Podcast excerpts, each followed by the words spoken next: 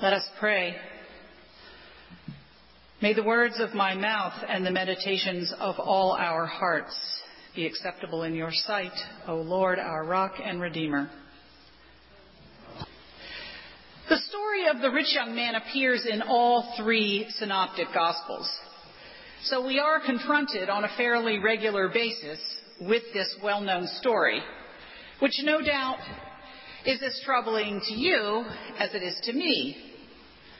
And it was even to the disciples who exclaimed, If this is true, who can be saved?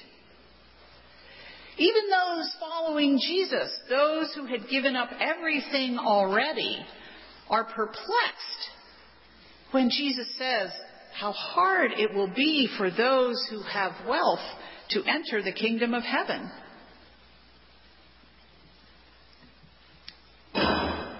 I think we're all so surprised, including those disciples, because it seems that people have always associated wealth with blessing.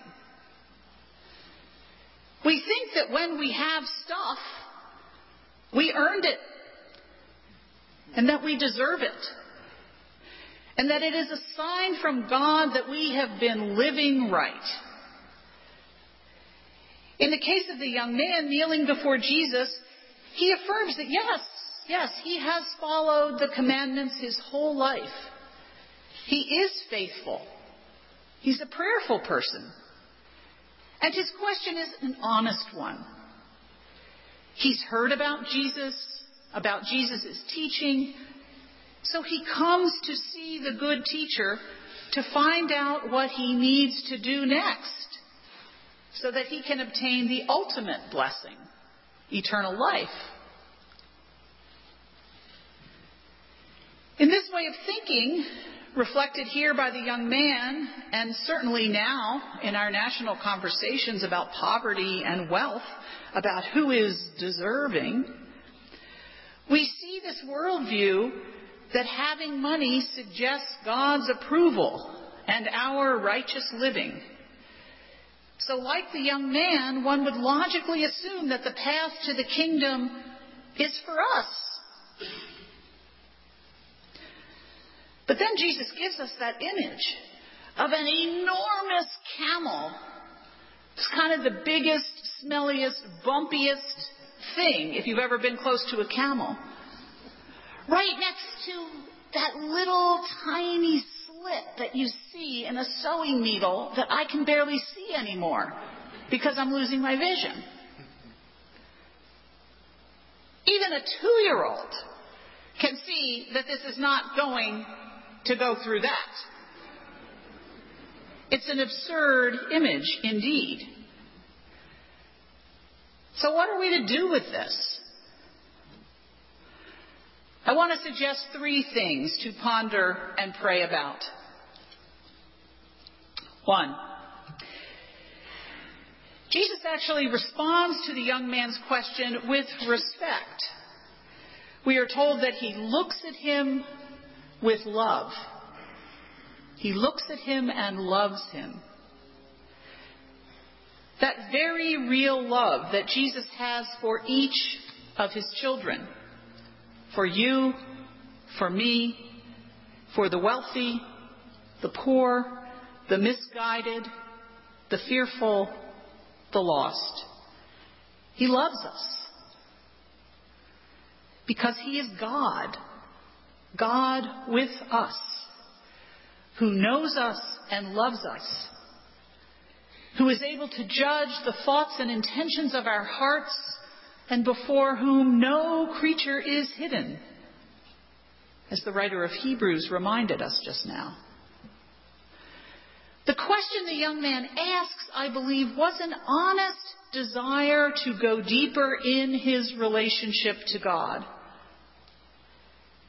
And Jesus' reply, go and sell all you have and give it to the poor and follow me, is an honest response.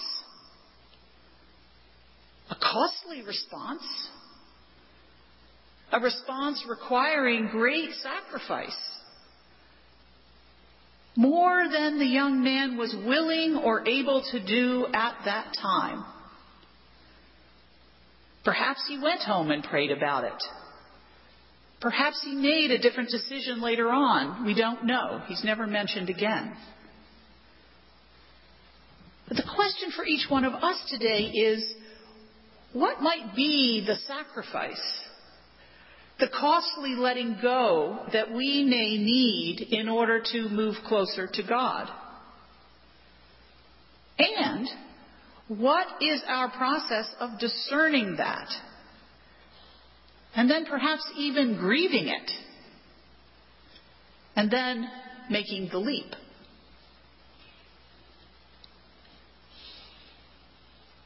Two. You may remember the story of Jesus calling the first disciples, Simon Peter and Andrew. They were fishermen. And when Jesus said to them, Follow me and I will make you fish for people, they dropped their nets and followed him. There's something about following Jesus that requires letting go, that requires having empty hands that holding on too tightly to material things, whether that's literally hoarding wealth or even holding on to old ideas and ways of doing things, things that can keep our hands from being open to receive from others and to reach out to others. It's not about money or things being inherently bad. It's about our posture toward them. How free are we to give and to receive and to participate in God's work of the kingdom? Three. Listen again to what the young man asked Jesus.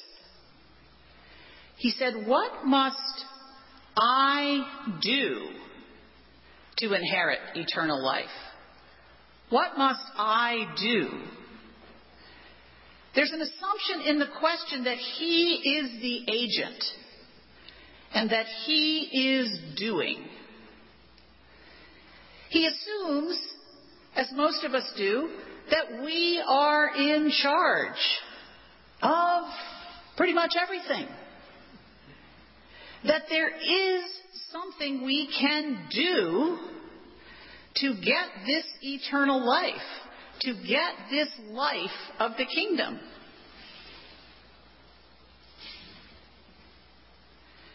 My New Testament professor Clifton Black wrote, Ultimately, salvation cannot lie in mortal hands. It resides only with God.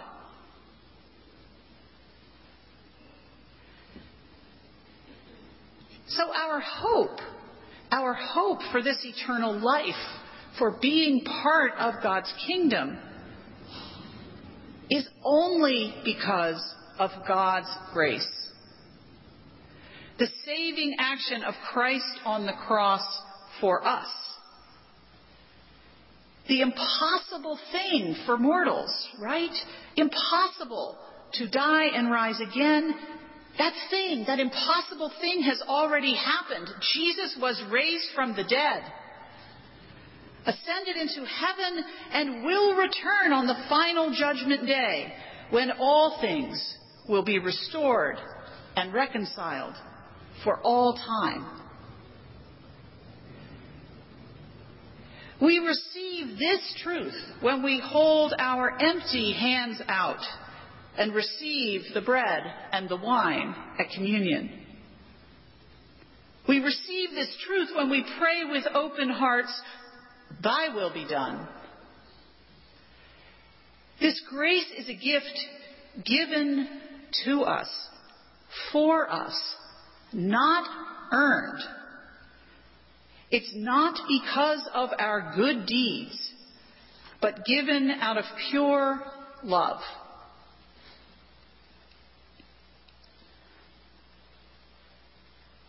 We struggle with this. Even today's collect talks about good works.